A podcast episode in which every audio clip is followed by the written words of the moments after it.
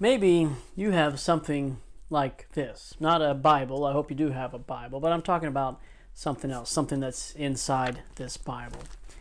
In my family, there's a tradition. I'm not exactly sure how it started, but there's a tradition that when you turn 21, you get a Bible. And this is the Bible I got when I turned 21. I got it as a gift from my parents and, and from my grandfather. And in the front of the Bible, uh, they wrote this note so maybe you have something like that a letter or, or a note that's really meaningful to you, something you've saved that encourages you every time you revisit it, that, that warms you. I hope you do. Well, as we continue our series, The Waiting Game, we're going to talk about encouragement. That's a big idea in this book of First Thessalonians. We've been working our way through the book, and the chapter we're going to look at today, chapter 3, has a lot to teach us about encouragement. And encouragement is something we really need, especially in a time of waiting. As we live out our own waiting game, one thing we all need is encouragement. And so, as we look at this letter this morning, we're going to see that encouragement comes from really one primary source it comes from people. See, today we're going to get to the heart of this letter. The whole reason the letter of First Thessalonians was written was to provide encouragement. And we're going to see that the encouragement comes in the form of a person, a relationship. See, that's the reason this note is so meaningful to me. It's because of the relationship it represents. We get encouragement from people. And that encouragement is at the heart of this section of First Thessalonians. So let's look at the letter and let's learn about encouraging relationships. We're going to start in chapter 3, verse 1. Therefore, when we could no longer stand it, we thought it was better to be left alone in Athens, and we sent Timothy, our brother and God's co worker in the gospel of Christ, to strengthen and encourage you concerning your faith, so that no one will be shaken by these afflictions. For you yourselves know that we are appointed to this. In fact, when we were with you, we told you in advance that we were going to experience affliction, and as you know, it happened. For this reason, when I could no longer stand it, I also sent him to find out about your faith fearing that the tempter had tempted you and that our labor might be for nothing. So you can already see the word encouragement there in verse 2. That, that was the reason Paul sent Timothy to the Thessalonians in the first place. Timothy was sent in order to strengthen and encourage the church. And this word strengthen is important, as important as encouragement. It, it highlights the fact that all of us need strengthening. Being saved is just, it's not the end of the story. Just starting a relationship with Jesus is just that it's a start. But we don't get to, to set it and forget it. It's not enough for us to simply have a conversion, a salvation moment. That's important, of course, but there's more. We need to continue on in our faith. And that doesn't happen on our own. If we're just on our own, we won't have all we need to grow in our faith. We need to be strengthened. And that can only happen with others in relationship. So, see, strengthening and encouragement are what this church needs. And this word encouragement is another really important word. In Greek, it's the word parakaleo. It's a word that literally means to, to come alongside. the same word that Jesus uses to describe the role of the Holy Spirit in our lives. If you look at John 14, Jesus describes the Holy Spirit as a, as a paraclete, a come alongsider, if you will, an encourager, a comforter. So, encouraging people means we come alongside them, we support them, we love them in the same way that the Holy Spirit does for us. See, that involves relationships. And Paul says that he wanted to strengthen, he wanted to encourage for a clear purpose. He wanted to come alongside them so that no one would be shaken.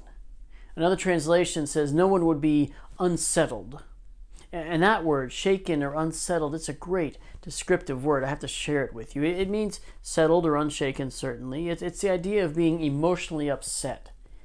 But at its root, it's the idea of being flattered or drawn away, being unsettled from your roots such that you're drawn away to something flashy and attractive, but that's ultimately dangerous. So for Paul, his fear that the church might be drawn to some false teaching or drawn back to Judaism so they could avoid persecution, his fear is that they'll take the easy road, the escape hatch. Rather than seeing things through, he's worried that in their waiting time they would falter. They'd be shaken and unsettled. And that's a very real concern for them and honestly for us too. Any church, any person, when we face trouble, When we face a long waiting game, we run the risk of, of slipping, of faltering, of being drawn away to other things. Things that are easy, that seem to offer the promise of simple and easy. But God is not always in the simple and the easy. Very often, God uses the challenging, the hard stuff to grow us. In fact, later on this morning, we'll observe communion. We'll remind ourselves that Jesus himself, he avoided the simple and the easy. He chose the hard path for our sake. So when we resist the flattery, when we resist the simple and easy, we put ourselves in a place where God can grow us, can make us more like Christ. And I told you this word, this word uh, shaken or unsettled, it's a very descriptive word. And you might wonder how one word can mean both flattery and emotionally upset. Those two ideas don't seem to go together, but the same word is used to describe a dog wagging his tail. And if you own a dog, we could maybe already see the connection. Dogs, they're drawn off track by the littlest things. If you just look a dog in the eye long enough, he'll start wagging his tail. They're always ready to get up and go for the next thing and the next thing and the next thing. They see a squirrel and they're off and running with no thought about what they might leave behind, no thought about what danger lurks ahead. They're easily shaken.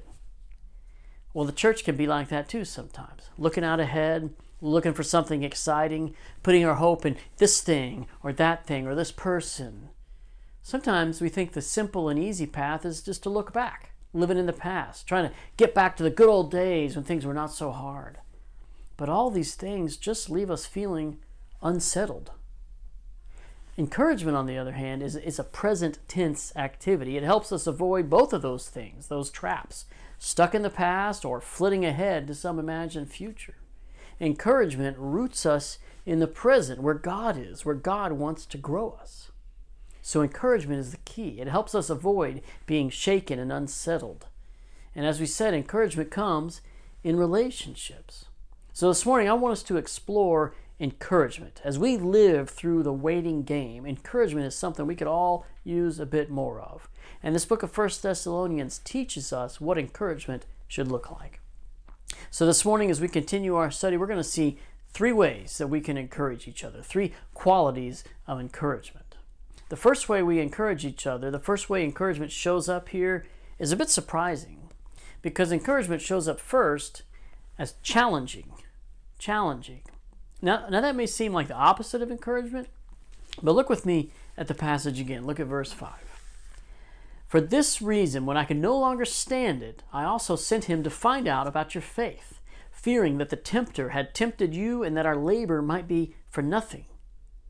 Uh, Paul says, for this reason, the reason he sent Timothy to encourage them, and the reason he mentions is to find out about their faith. He hasn't heard from them. He's concerned they might have walked away. They might have been like that dog wagging his tail, heading off in another direction. Or they might have been so weighed down with feeling unsettled that they just gave up on church, just gave up on all of it. So he wants to find out about their faith. And that means a bit of challenge. There's going to be some probing, some hard questions. How are you handling this? How are you handling that? What are you doing to keep growing? Those kinds of questions. And those kind of questions, they can make us uncomfortable. I talk a lot with our growth group leaders about the idea of accountability. That's one of the things we try to focus on in our groups. And yet, even though we all know we need it, very few of us really want that. The idea of being challenged makes us uncomfortable. We all resist those hard questions, whether it's pride or stubbornness or whatever, we resist being challenged. And yet we keep it as part of our growth groups because it's so important. Those challenging questions are actually encouragement.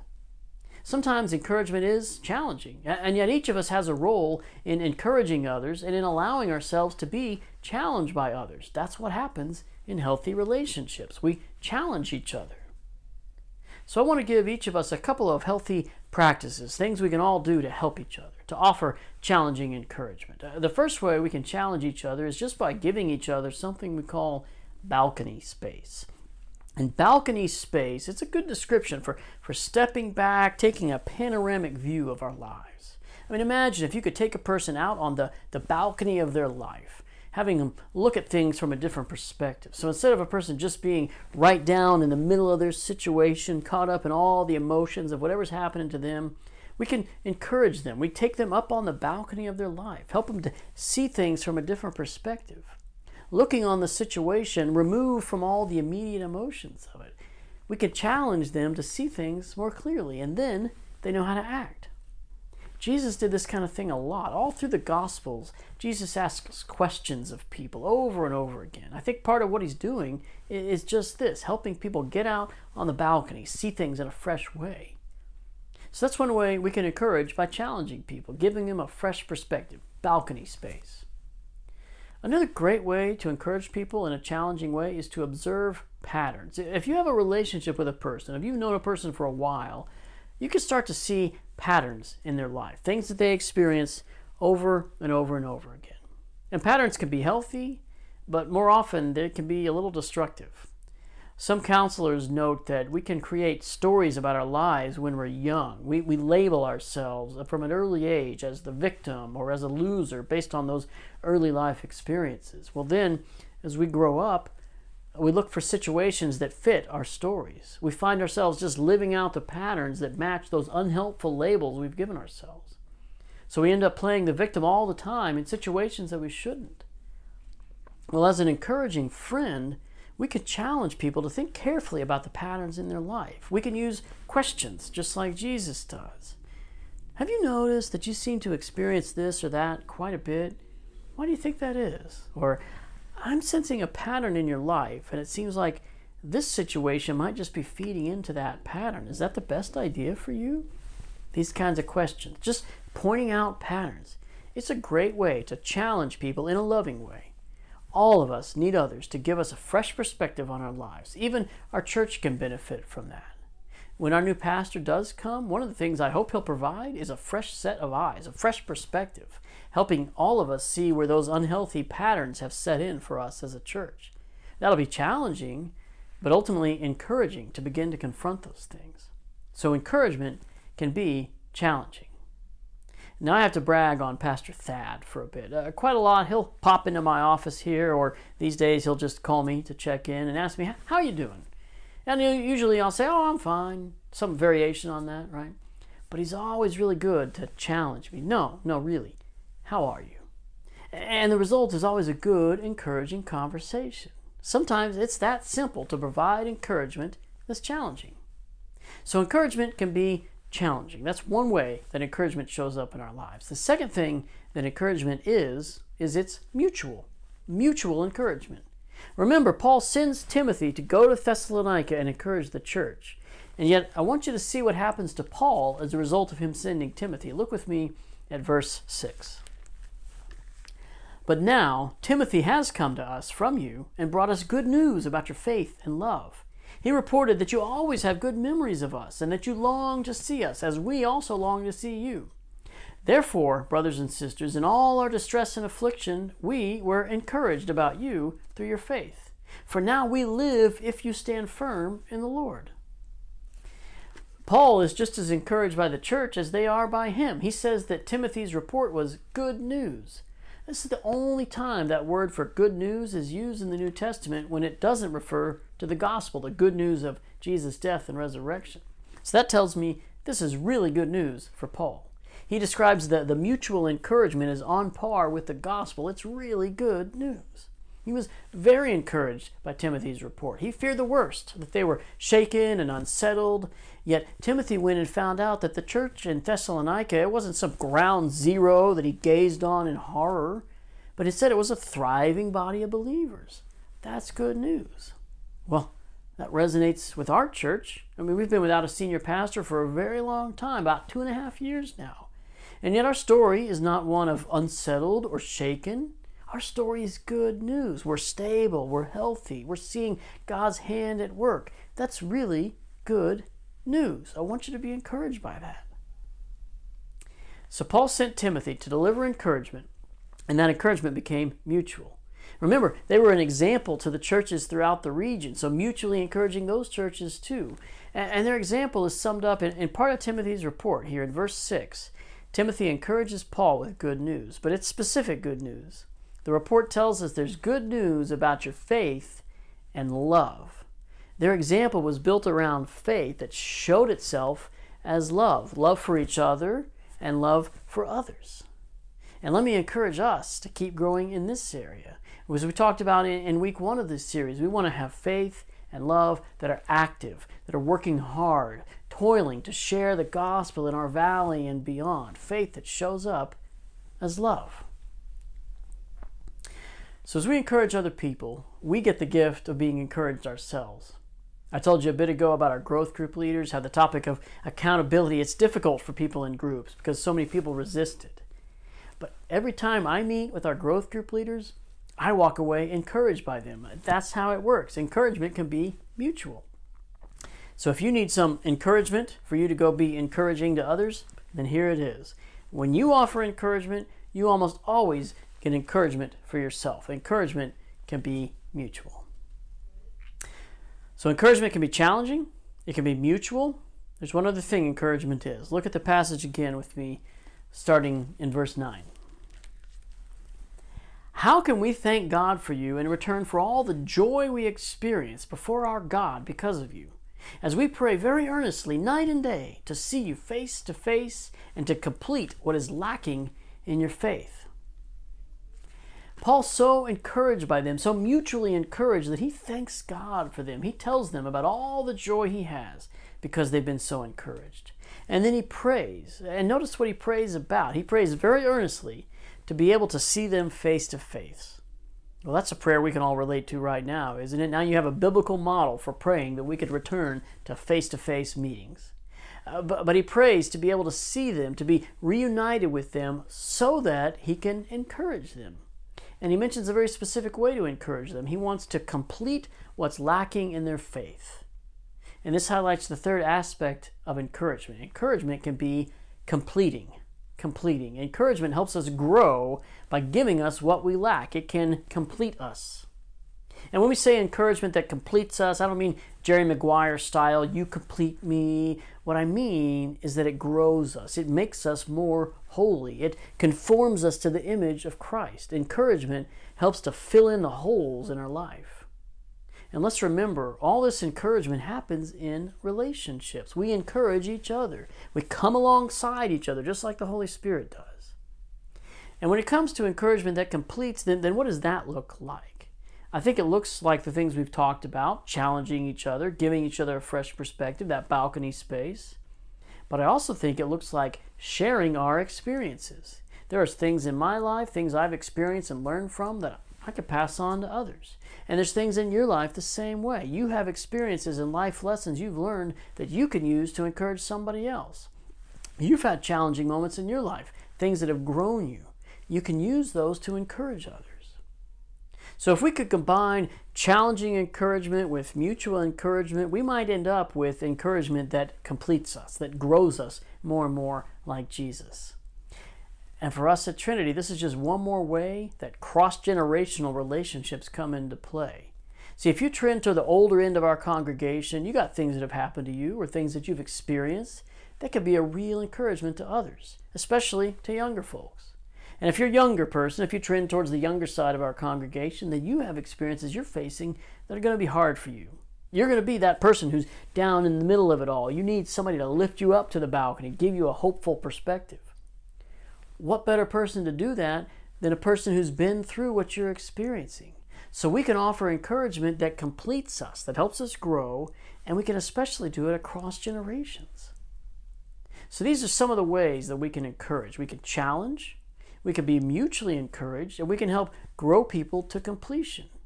And it all happens in relationships. I mean, over and over again during this waiting time, God keeps showing us how important those relationships are. Relationships with each other, first and foremost, but also relationships with others in our community. We want to keep growing in this area. And a big way we do that is by encouraging each other, by living out this example of faith and love. One more thing I want to say about encouragement. One more way I want to encourage each of you. That word, encouragement, no surprise, it, li- it literally means to give courage to a person. You're infusing a person with courage to face their situation.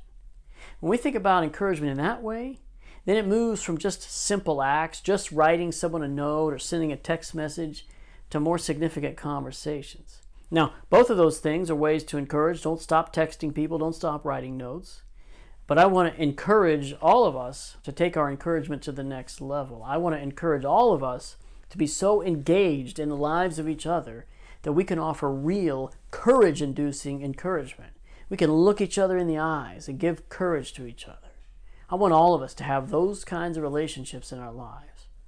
If you don't have a relationship like that, if you don't have a, a person that you can give and get that kind of courage from, let me tell you, this is exactly why we have growth groups at Trinity. I know that our growth groups create environments where those kinds of relationships can happen. And if you're not a part of that kind of a relationship, I really want you to be for your sake and for the sake of others that you can encourage. So if you need those kinds of relationships, please let me know. We've got a great men's group you could connect to. We've got growth groups all of us could find a home in. We're in the process of starting new groups too, so there's plenty of room for everybody. Just like this church in Thessalonica, we at Trinity, we want to be an example church. We want to show our whole valley what it means to live well while we wait. And a big part of that means we wait with courage. As we've discovered, waiting with courage means we lean into, we prioritize relationships. We get courage by encouraging each other. And as a church, as we live out our own waiting game, waiting to write the next chapter in the life of this church, we want to enter that next chapter with great relationships. That means we have the task of encouraging one another in the here and now, challenging each other, being mutually encouraged by each other, and working to grow each other to be more and more like Christ. At the end of this chapter, Paul prays for the Thessalonian church. It's a beautiful prayer. It's a very fitting prayer for us, for this church. So I want to close our time by praying that prayer for each of us, and then we'll observe the Lord's Supper. Let me pray. May the Lord cause you to increase and overflow with love for one another and for everyone, just as we do for you. May He make your hearts blameless in holiness before our God and Father at the coming of our Lord Jesus with all His saints. Amen. We've talked this morning about this passage that's all about relationships. That's a key value for us here at Trinity. But it's also an aspirational value for us. In other words, it's something we're experiencing, but it's also something we want to keep growing in. We want to be better at relationships, at encouraging growing in the gospel, growing in grace, and growing in encouragement. And this idea of relationships, it shows up all over the Bible. One of the ways it shows up is in the Lord's Supper. It's a picture not only of a relationship with each other, but a relationship with God Himself. In another one of Paul's letters, he tells us this The cup of blessing we bless, is it not a sharing in the blood of Christ? The bread we break, is it not a sharing in the body of Christ? Paul tells us that the, the cup and the bread represent a relationship with Christ Himself, His blood poured out for us, His body broken for us, in order to make a way for us to have a relationship with God through the sacrifice of Christ. So as we partake of the elements, we confirm our relationship with Him. And yet, Paul goes on to say this because there's one bread, we who are many are one body, since all of us share the one bread. So there's a relationship with Christ, but also a relationship with each other. And the Lord's Supper is a beautiful expression not only of our unity with Christ, but with our unity with each other. So as we partake, let's be encouraged not only of what Christ has done for us, his sacrificial death, but let us also be encouraged that we are one body, partaking of one bread together, mutually encouraging each other through the gospel. And in just a moment, we've got some, some music, some worshipful music, reflective music that you can use to guide yourself or your family to partake of communion. So I want you to use that time to reflect first on the great lengths that God Himself went to in order to have a relationship with you.